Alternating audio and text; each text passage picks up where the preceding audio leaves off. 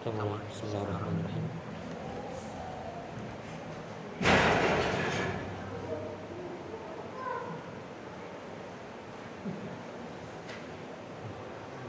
Assalamualaikum warahmatullahi wabarakatuh Alhamdulillah Rabbil Alamin Wassalatu wassalamu ala ashrafil anbiya wal mursalin Nabi Muhammadin wa ala alihi wa ashabihi wa man tabi'ahum bi ihsanin ila yaumiddin Allahumma alimna ma yanfa'una wanfa'na bima 'allamtana wa zidna ilma Allahumma aslih syu'unana kullaha wa la takilna ila anfusina tarfata 'ain Alhamdulillah ya ikhwah rahimani wa rahimakumullah Syukur kita kepada Allah Subhanahu wa taala kesempatan kali ini kita dipertemukan dengan Allah taala di majlis di antara majlis-majlis Ramadan yang insya Allah kita akan terus menghidupkan di bulan Ramadan ini majlis-majlis ilmu yaitu setiap hari Ahad dan hari Kamisnya di Masjid Wakaf Al Ikhlas Bismillah yang di situ kita membahas tuntas insya Allah yaitu tentang amalan amalan-amalan hati di bulan di bulan Ramadan. Setelah sebelumnya ayat ikhwah rahimani rahimakumullah telah kita ketahui betapa pentingnya uh, amalan hati itu sendiri kedudukannya dan bahkan itu sebagai ruh dari ibadah inti dari ibadah. telah kita sebutkan bahwasanya ibadah itu memiliki dua poin penting yaitu ibadah yang sifatnya apa? ya zahir dan sifatnya batin. la yanfa'u zahir bila batin. tidak akan bermanfaat. zahir ibadah seseorang tanpa disertai ya batin dan insya Allah pada kesempatan kali ini uh, kita akan uh, membahas poin yang pertama dari taubat. yang termasuk amalan-amalan hati yang pertama yang kita bahas adalah masalah taubat ilallah taala. Adapun di bukunya itu di halaman 19 ya atau kita mulai di halaman uh, silakan dibuka di halaman 21 ya di halaman 21 Adapun ringkasannya insya Allah kita akan kirimkan uh, setelahnya ini kita live di Facebook uh, bagi uh, para ikhwah yang mengikuti dari Facebook ini bisa melihat uh, ringkasan dari pembahasan kali ini yaitu tentang amalan hati di bulan Ramadan yang pertama yang kita bahas adalah masalah taubat ilallah taala. Kita mulai dengan poin yang pertama tentang hakikat taubat. Ya tentu kita sering mendengar apa itu taubat ilallah taala. Di halaman 21 disebutkan dari penulis taubat kepada Allah Subhanahu wa taala itu adalah termasuk ya taubat yang paling mulia atau amalan hati yang paling mulia. Ya taubat kepada Allah Subhanahu wa taala termasuk amalan hati yang paling mulia, paling agung. Akan tapi hakikatnya harus kita ketahui. Ya, hakikat taubat adalah hakikatu hakikatu taubatul qalbi wa min sama taubatul jawab. Jadi hakikat taubat itu sendiri adalah taubat dengan apa? Dengan ya dengan hati. Bukan dengan taubat anggota badan saja. Justru hakikat taubat itu adalah dengan hati terlebih dahulu kemudian diikuti dengan anggota anggota tubuh. Ya, kadang kita mungkin ya sudah taubat meninggalkan sesuatu tapi hati kita belum meninggalkan. Sehingga yang terjadi apa? Ya kita meninggalkan selama-lamanya totalitas atau kembali lagi? Ya karena kembali lagi. Kenapa? Karena hati kita belum taubat. Cuman zahirnya saja meninggalkan. Tapi pada hakikatnya uh, hatinya belum bertaubat kepada Allah Subhanahu wa taala. Jadi hakikat taubat itu adalah uh, taubat dengan hati yang diiringi dengan taubat anggota badan. Itu yang pertama yang harus kita ketahui. Uh, hakikatut taubah atau hakikatut taubah yaitu hakikatut taubatul qalbi atau taubatul qalbi wa min thamma taubatul jawab. Ya, yaitu taubat dengan hati kemudian diikuti dengan anggota ya anggota tubuh. Ya, kemudian poin yang kedua yang perlu kita ketahui uh, para ikhwan yang dirahmati Allah Taala, kita perlu mengetahui makna-makna taubat ya. Ya, atau sebelumnya kita perlu membacakan uh, ya makna taubat itu sendiri. Ya kalau di buku yang berbahasa Arab itu di halaman 21 paling bawah. yaitu taubat itu adalah perintah Allah Subhanahu wa taala. Yang maknanya tidak hanya ya satu saja akan lebih memiliki banyak makna. yang ini harus kita ketahui sehingga kita nanti benar-benar menjadi hamba-hamba yang bertaubat dengan taubatan nasuha. Jadi agar kita benar-benar menjadi hamba yang taibun, yang taibin, apa artinya taib? Yang bertaubat kepada Allah Subhanahu wa taala, kita harus tahu makna taubat itu sendiri. Ya di buku dalam bahasa Arab itu di halaman 22 Ya di halaman 22 ada beberapa makna taubat Adapun di yang live Facebook ini sudah kita sebutkan uh, ringkasannya ada sekitar ya lima makna taubat itu sendiri. Ya ada lima macam atau lima makna taubat. Ya yang pertama disebutkan makna taubat adalah at-taubah minal ma'asi wa dhunub kabiraha wa saghiraha dhahiraha wa batiniha Ya, kita ulangi. At-taubah minal ma'asi wa dzunub kabiriha wa saghiriha zahiriha wa batiniha. Jadi taubat dari al-ma'asi segala macam maksiat dan dosa-dosa, baik itu sifatnya dosa besar atau dosa dosa kecil. Baik yang itu zahir yang nampak terang-terangan atau yang tersembunyi. Ini benar-benar ada taubatnya. Jadi taubat dari segala macam dosa dan maksiat yang besar maupun kecil yang kita lakukan terang-terangan atau kita lakukan secara sembunyi-sembunyi. Ini adalah makna taubat yang pertama. Ini mungkin kita pahami. Intinya taubat kan apa? Meninggalkan. Yaitu tidak mengulangi lagi sebagaimana perkataan uh, Al-Imam An-Nawawi dalam kitabnya Riyadhus Shalihin beliau mengatakan uh, syarat dikatakan taubatan nasuha itu ada berapa? Ya ada tiga jika itu berhubungan dengan Allah Subhanahu Wa Taala. Yang pertama adalah dia harus meninggalkan maksiat. Qola'a atau akla akla Artinya adalah me melepas, meninggalkan, menanggalkan. Itu adalah taubatan nasuha yang pertama harus meninggalkan dosa itu sendiri. Kemudian yang kedua harus yandam. Apa itu yandam? ya menyesal. Ya, ini syarat taubatan nasuha. Dikatakan benar-benar taubat adalah yang pertama meninggalkan, kemudian yang kedua adalah menyesal, menyes menyesalinya sedalam-dalamnya. Kemudian yang ketiga adalah azam. Apa itu azam? Ya, bertekad Allah ya'uda ilaiha abadan. Bertekad untuk tidak mengulanginya lagi selama-lamanya. Ya, ini juga kaitannya dengan Allah Subhanahu wa taala. Jika kaitannya dengan seorang hamba, hak-haknya, maka dia harus ya berlepas diri dengan mengembalikan hak-hak tersebut. Yang intinya uh, makna pertama ini adalah meninggalkan, kemudian menyesal dan bertekad untuk tidak mengulanginya. Dan yang ditaubati adalah dosa-dosa dan maksiat yang besar maupun kecil yang terang-terangan atau yang nampak. Nah, yang terang-terangan atau yang tersembunyi. Tapi ada makna lain yang kita belum mengetahuinya. Yang kadang kita ini belum dikatakan taubat yang sebenar-benarnya.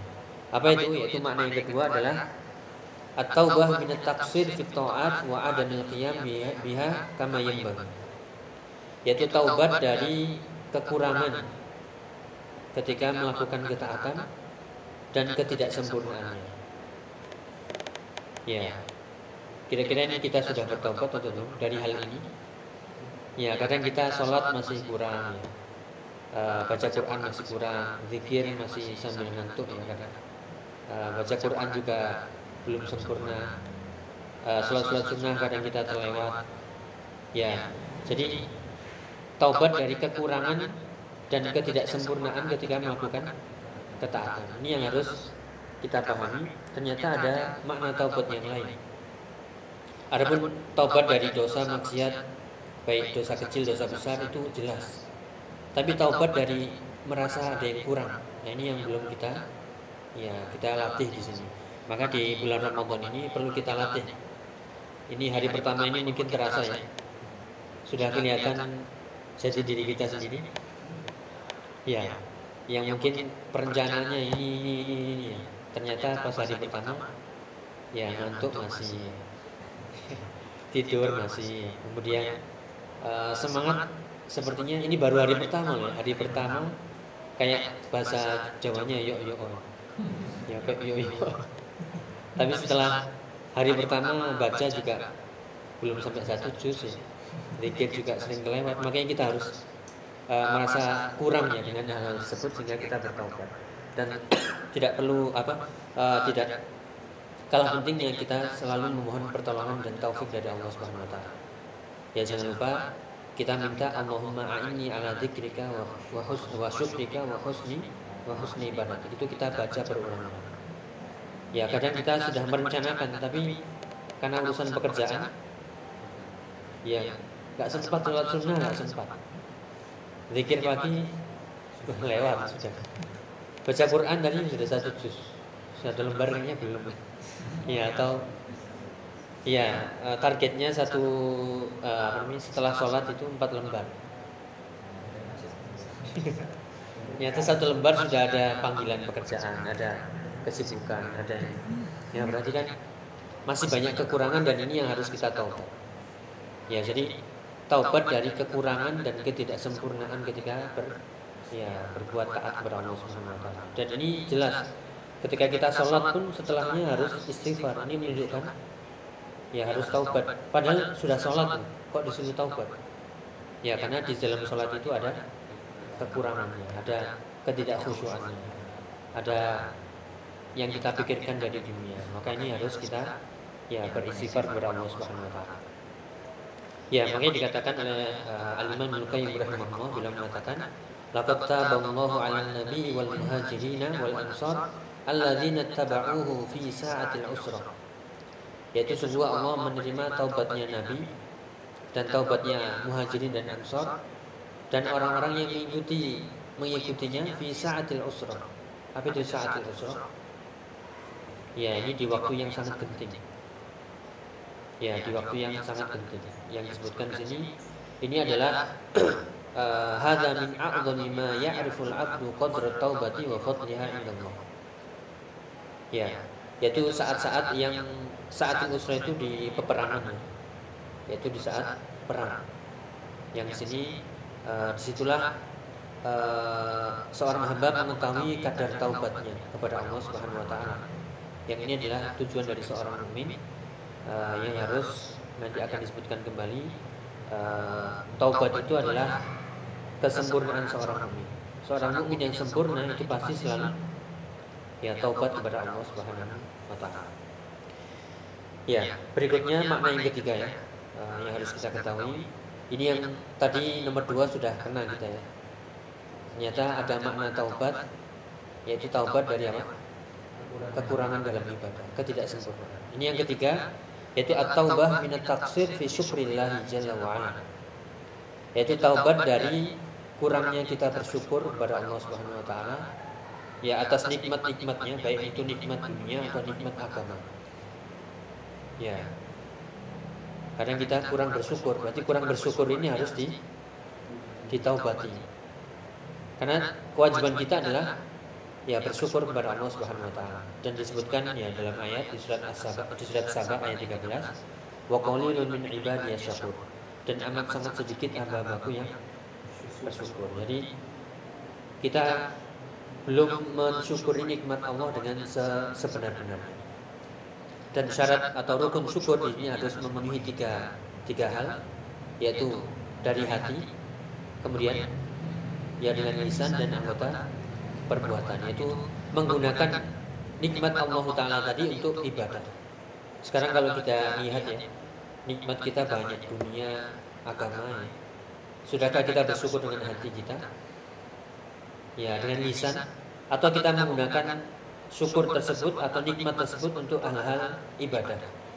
Seringkali kita gunakan untuk ya selain ibadah untuk hal-hal yang tidak berfaedah. Maka di sini kurangnya kita bersyukur harus kita taubat berarti taubat dari segala macam dosa taubat dari segala macam kekurangan. taubat dari apa?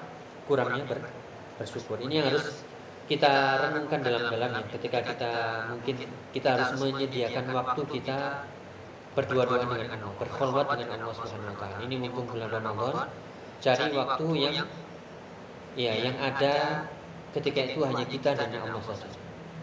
Kapan waktunya? Ya bebas entah malam, ya siang di masjid atau di mana.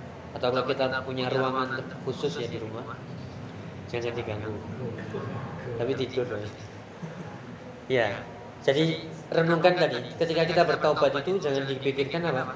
Saya dulu pernah melakukan itu memang taubat yang wajib. Nanti ada dua ya. Taubat ada dua jenis yaitu taubat wajib dan taubat yang mustahab. Ya taubat yang wajib ya kita akui semua dosa-dosa tadi. Tapi ada taubat yang kita belum. Tadi taubat dari ketidak ketidaksempurnaan kekurangan dalam ibadah padahal sudah ibadah tapi sudah bertaubat. Dan taubat dari yang ketiga tadi apa? Kurangnya bersyukur. Ya nikmat kita mungkin ya. Saat ini kita nggak mungkin kepikiran nanti makan apa ya Ramadan karena sudah ada. Ya sudah tersedia. Ya uh, berarti kurang bersyukur. Artinya banyak sekali nikmat-nikmat yang kadang kita belum bersyukur. Ya ini poin yang ketiga poin yang keempat taubat uh, di antara makna taubat adalah At-taubatu min at-taqsir fi hamdillahi wa tasbihihi wa sana'i alaihi bima huwa bima huwa ahli. Yaitu taubat dari kekurangan kita memuji Allah dan mensucikannya. Ya, taubat dari kita apa? Kurangnya memuji Allah, kurangnya mengucapkan alhamdulillah, subhanallah. Ya. Padahal uh, ayatnya jelas ya. Uh, kalau kita sering mendengar wa in ta'udu ni'matallahi la la tuhsuha. Jika kalian mencoba meng, meng, menghitung nikmat Allah pasti kalian tidak akan mampu menghitungnya. Ya jadi kurangnya kita memuji Allah. Itu segala macam nikmat yang kita dapati ucapkanlah alhamdulillah. Alhamdulillah kita puji Allah. Kita bahas kita bahasahi apa lisan-lisan kita dengan zikir kepada Allah Subhanahu wa taala ya jadi makna yang keempat adalah kurangnya kita memuji Allah ini harus kita taubat. Taubat dari kurangnya memuji Allah Subhanahu wa taala. Ya. Kemudian yang kelima adalah at-taubah min tarkil mustahabbat wa fi'lil makruhat. Ya, yaitu taubat dari melakukan atau meninggalkan. Taubat dari meninggalkan perkara-perkara sunnah. Ya, dan taubat dari mengerjakan perkara-perkara yang makruh. Ya, jadi ini taubat yang mustahab yang dilakukan, yang disebutkan. Ya, taubat dari uh, meninggalkan perkara-perkara yang sunnah. Ya, kan sering kali kita menunggak kalau sunnah itu apa? Ya, kalau dikerjakan dapat pahala, kalau di, tidak dikerjakan tidak ada masalah. Ini sikap seperti ini harus taubat ya. Taubat dari sikap seperti ini. Jangan kita menganggap gak apa-apa kan? Sunnah, gak ada masalah. Yang penting kan gak berbuat dosa. Atau makruh. Makruh kan kalau dilakukan tidak mengapa. Ya kalau ditinggalkan dapat pahala. Nggak mau pahala dia. Ya jadi sikap seperti ini bahwasanya yang sunnah tidak mengapa ditinggalkan kemudian makruh tidak mengapa dilakukan ini harus kita bertaubat jadi uh, taubat dari perkara-perkara yang seperti ini. Ya yang dikatakan oleh Syekhul Islam taubat itu ada dua jenis ini yang tadi kita isyaratkan Taubat yang pertama adalah taubat yang sifatnya wajib. Yaitu dua jenis taubat. Taubat yang wajib dan taubat yang mustahab. Ya. Taubat yang wajib seperti apa? Yaitu taubat dari segala macam ya perbuatan yang melanggar ya dan meninggalkan segala macam kewajiban. Ini yang tadi kita sebutkan. Uh, taubat dari ya meninggalkan perintah dan dari mengerjakan larangan. Selama ini kita mungkin ada perintah kita tinggalkan. Berarti ini harus taubat, harus diperbaiki. Atau ada larangan yang seharusnya kita meninggalkan malah kita mengerjakannya. Ini wajib ya di, dilakukan oleh setiap mukallaf.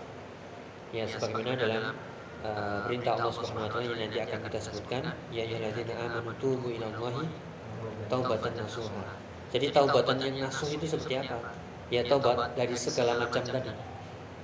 Ada baik sifatnya wajib dan sifatnya apa? Mustahab. Ya jadi taubat yang wajib adalah taubat meninggalkan apa?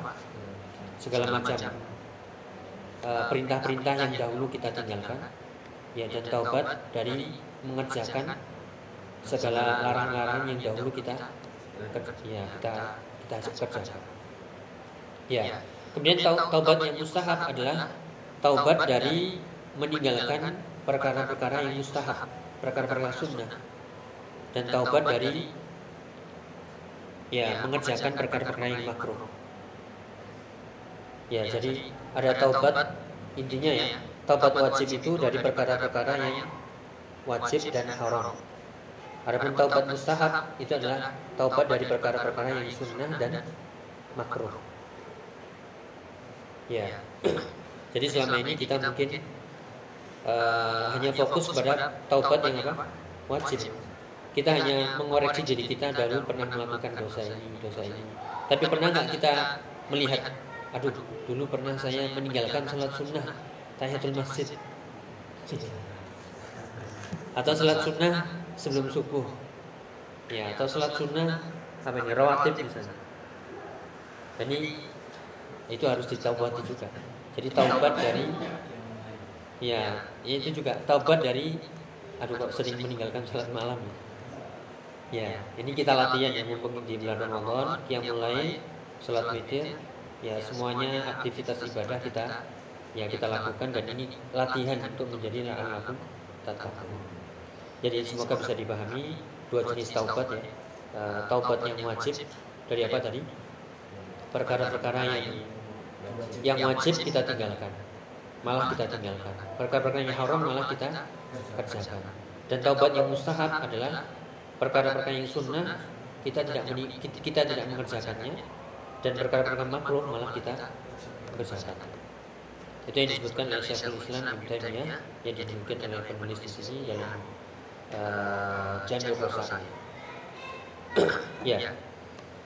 Jadi uh, itu dua jenis taubat yang perlu kita ketahui. Kemudian yang perlu kita ketahui juga dalam pembahasan kali ini adalah kedudukan taubat itu sendiri. Ya, manzilatut taubah. Ya, manzilatut taubah itu kedudukannya sangat tinggi di sisi Allah Subhanahu wa taala.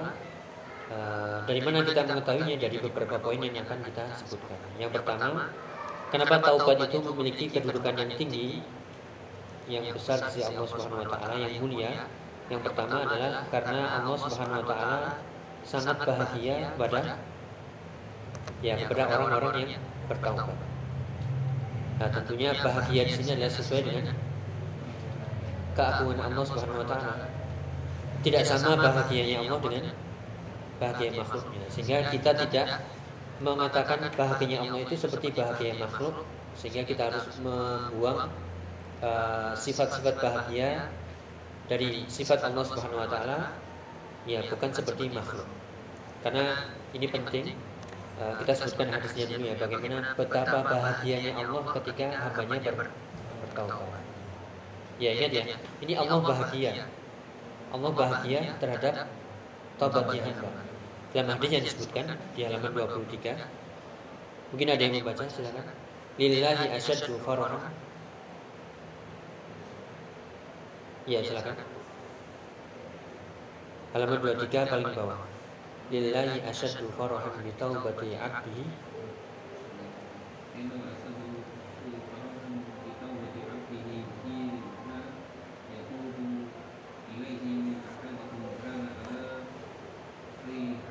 rahilatihi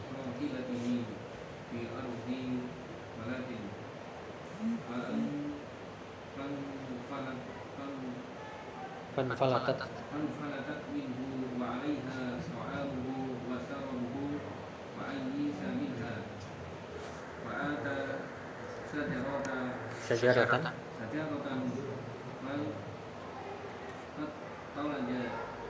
فاضطجع فاضطجع في في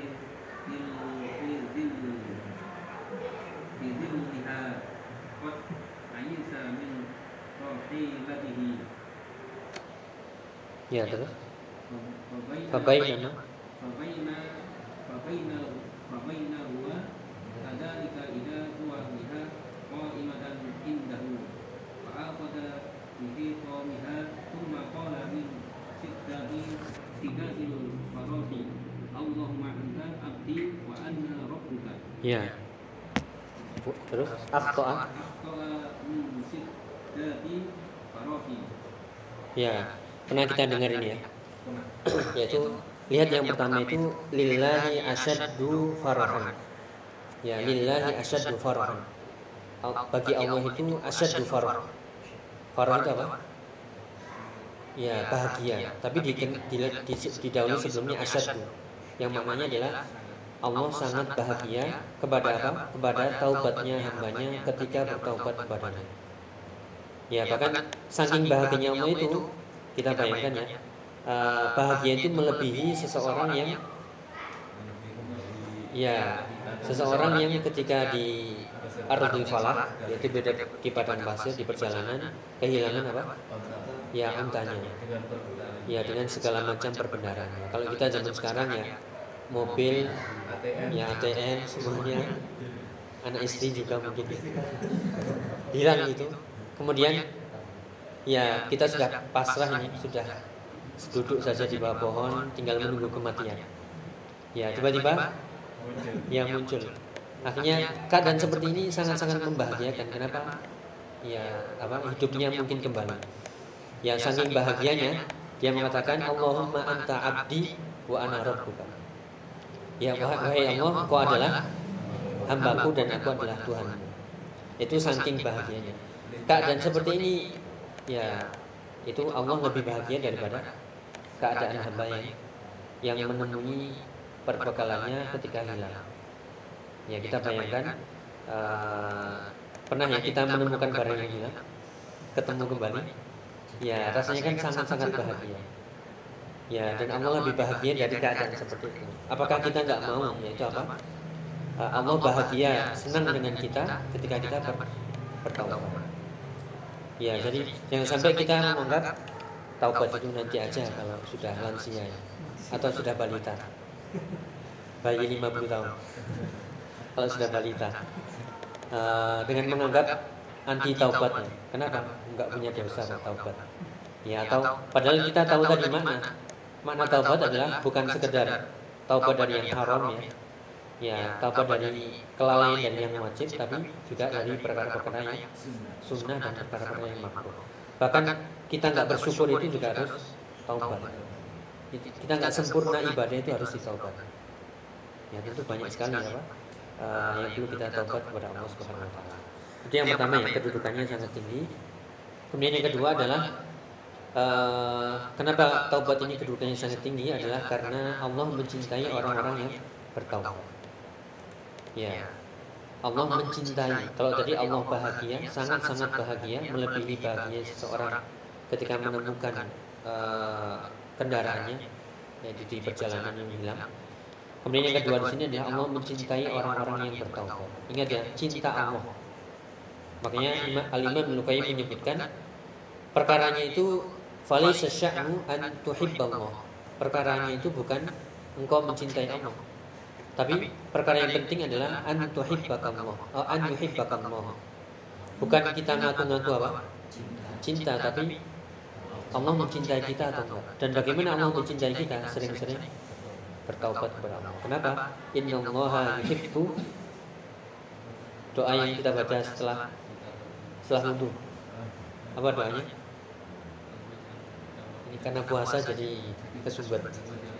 Ya, asyhadu an la ilaha illallah wa asyhadu anna Muhammadan abduhu wa terus Allahumma ja'alni minat tawwabin wa ja'alni minal Ya Allah jadikanlah aku termasuk orang-orang yang ya bertaubat minat tawabin wa ja'alni minal mutatahhirin. Kemudian di ayat di surat Al-Baqarah ayatnya ini mudah dilihat. Al-Baqarah 222. Duanya tiga kali. Itu inna Allah yuhibbut tawabin wa yuhibbul mutatahhirin. Sungguh Allah itu mencintai orang-orang yang tawab. Ini dalam bahasa Arab ya. Beda antara taibun dengan tawab. Ya, beda antara ghafir dengan ghaffar. Beda antara fa'il dengan fa'al. Ya, apa bedanya? banyak banyak Ya, banyak-banyak sering-sering. Kalau taib itu ya bertaubat. Tapi kalau tawab banyak-banyak bertaubat, sering-sering bertaubat. Ya, berarti Allah mencintai agar kita dicintai Allah dan ini kedudukan yang tinggi. Makanya tadi disebutkan oleh Imam Qayyim uh, perkara ini bukan kita cinta kepada Allah. Kalau kita ngaku cinta semuanya iya. Cinta Allah, iya cinta. Tapi apakah Allah mencintai kita? Ya belum tentu. Makanya agar Allah mencintai kita, sering-seringlah tawab. Ya, bertaubat kepada Allah Subhanahu wa taala dari tadi ya perkara yang haram, perkara yang wajib, kemudian yang makruh, yang sunnah, kurang bersyukur, kurang memuji Allah. Ya dan uh, perkara-perkara yang seharusnya bisa kita lakukan tapi kita tidak bisa melakukannya. Ya itu ya.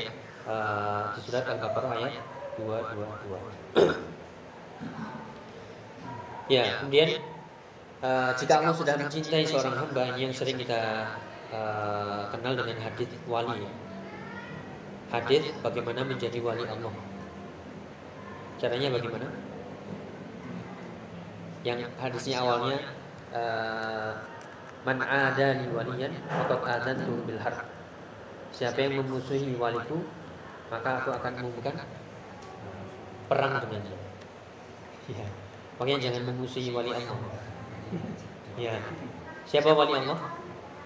Orang-orang yang sakti. Ya wali Allah itu orang yang uh, ya orang yang beriman dan bertakwa. Ya, beriman dan bertakwa, menjalankan perintah-perintahnya yang wajib dan menjalankan yang sunnah. Ya, karena dia hadis selanjutnya adalah bagaimana agar Allah mencintai kita. Tadi diayatkan bertaubat ya.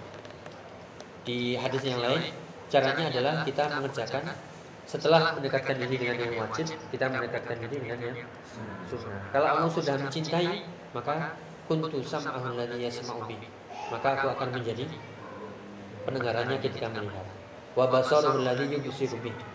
Menjadi penglihatannya ketika melihat. Wa yadahul ladzi yabtishu biha. Menjadi tangannya ketika memegang. Wa rijluhul ladzi yamshi biha dan akan menjadi kaki ketika melangkah. Wa in sa'alani la'u'tiyanna. Ketika dia minta langsung aku berikan. Wa wala in la'u'idzanna.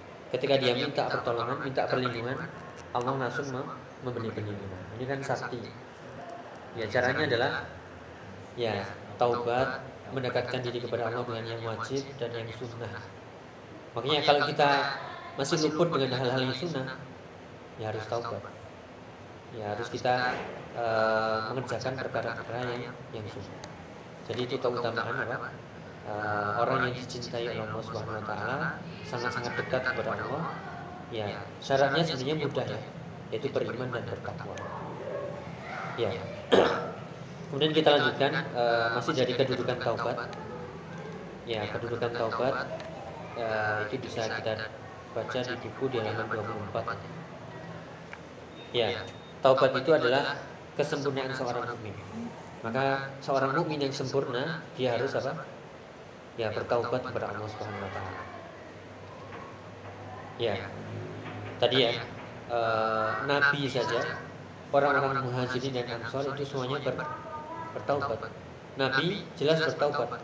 Bahkan dalam hadisnya, Inilah astaghfirullah fil yaumi sab'ina marrah aw mi'ata marrah. Atau kama qala Aku beristighfar kepada Allah itu dalam sehari 70 sampai 100 kali.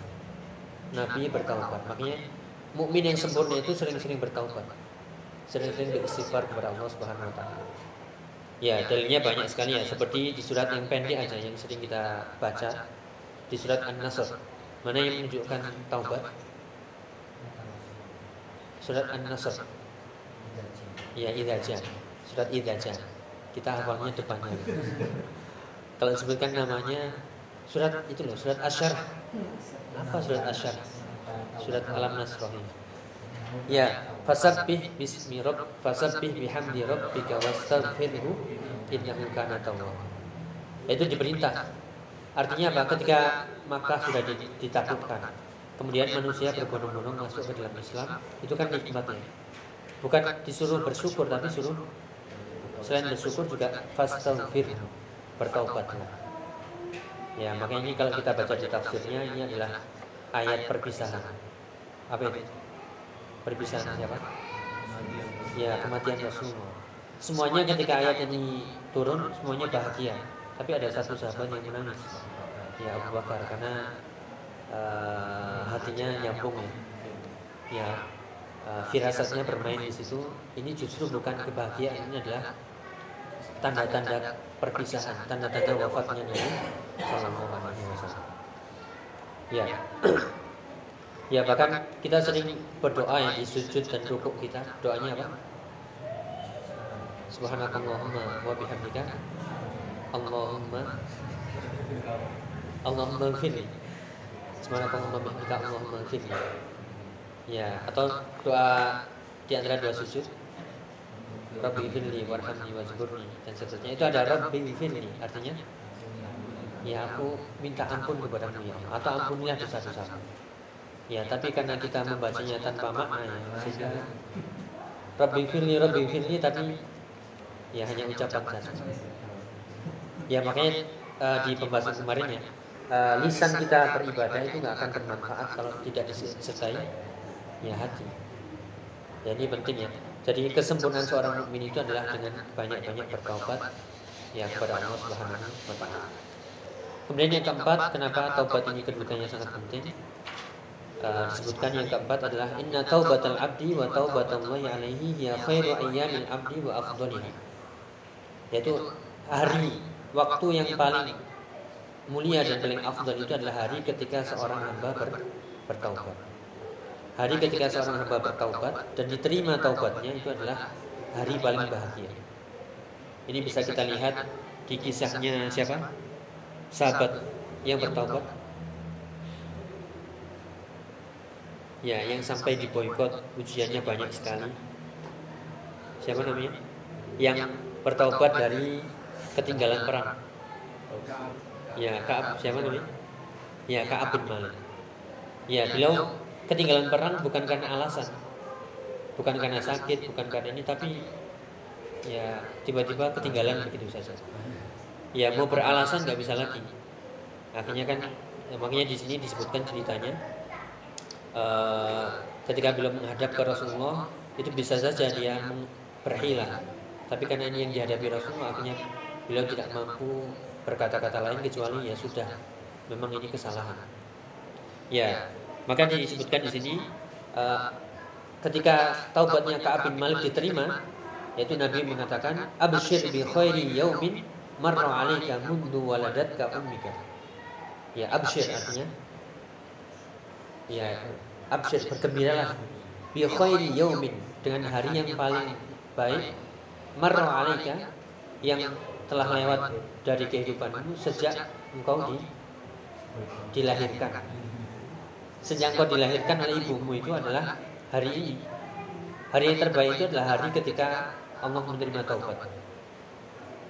Ya, jadi uh, kita punya hari bahagia terus. Kalau kita bertaubat ya, yang penting kita bertaubat dan berharap Allah Subhanahu wa taala menerima ya menerima taubat kita. Ya, kemudian yang kelima kedudukan taubat ini sangat penting karena taubatan nasuha itu adalah jalan uh, keberhasilan ya jalan keselamatan dan diampuninya dosa ya dosa-dosa dan selamat ya dari azabnya. Ya jadi taubat nasuha itu adalah jalan kemenangan, jalan pengampunan dosa, jalan sukses meraih surganya Allah Subhanahu wa taala. Ya jadi dengan taubat Allah akan memberi kita keberhasilan dan mengampuni dosa-dosa dosa-dosa kita. Dalilnya apa? Uh, ini yang sering kita dengar ya bisa dicatat surat At-Tahrim ayat 8. Tadi kita sebutkan di awal ya ayyuhalladzina amanu tubu ilallahi taubatan nasuha. Lanjutannya asa rabbukum ay yukaffiru ankum sayyi'atikum wa yudkhilukum wa yudkhilakum jannah. Ya, wahai orang beriman, bertaubatlah kepada Allah taubatan nasuha. Tadi ya taubatan nasuha berarti maknanya harus kita kumpulkan semuanya. Mulai dari apa tadi meninggalkan dosa kemudian apa e, menyesal kemudian apa bertekad untuk tidak mengulanginya lagi kemudian bertaubat dari hal-hal yang wajib dari hal-hal yang haram dari hal-hal yang sunnah dan hal-hal yang makruh. Taubat dari kurang bersyukur, taubat dari kurang memuji Allah Subhanahu wa taala. ya, dengan begitu Allah akan mengampuni dosa-dosa kalian dan akan memasukkan kalian ke dalam surganya Allah Subhanahu wa taala. Atau di surat An-Nur ya, ayat 31. Wa tubu ilallahi jami'an ayyuhal mu'minun la'allakum tuflihun. Bertobatlah kalian kepada Allah seluruhnya, semuanya wahai orang beriman, la'allakum tuflihun. Ya, semoga kalian menjadi orang-orang yang muflih. Apa itu muflih? Ya, beruntung. Apa itu makna beruntung? Makna falah? Menang. Ya, apa makna menang? Ya, memperoleh kebahagiaan yang sangat kita inginkan dan selamat dari ketakutan yang sangat kita ya atau selamat dari keburukan yang sangat kita takutkan. Kira-kira kebahagiaan yang paling kita inginkan adalah ya surganya Allah Subhanahu wa taala. Dan keburukan yang paling kita takutkan adalah ya itulah. caranya adalah banyak-banyak bertaubat kepada Allah Subhanahu wa taala. Jadi sekarang kita punya opsi ya. Mungkin ya di antara kita agak sedikit sombong. Saya sudah taubat ini, sudah taubat ini. Saya dulu sudah taubat, sudah hijrah, nggak melakukan hal-hal yang haram.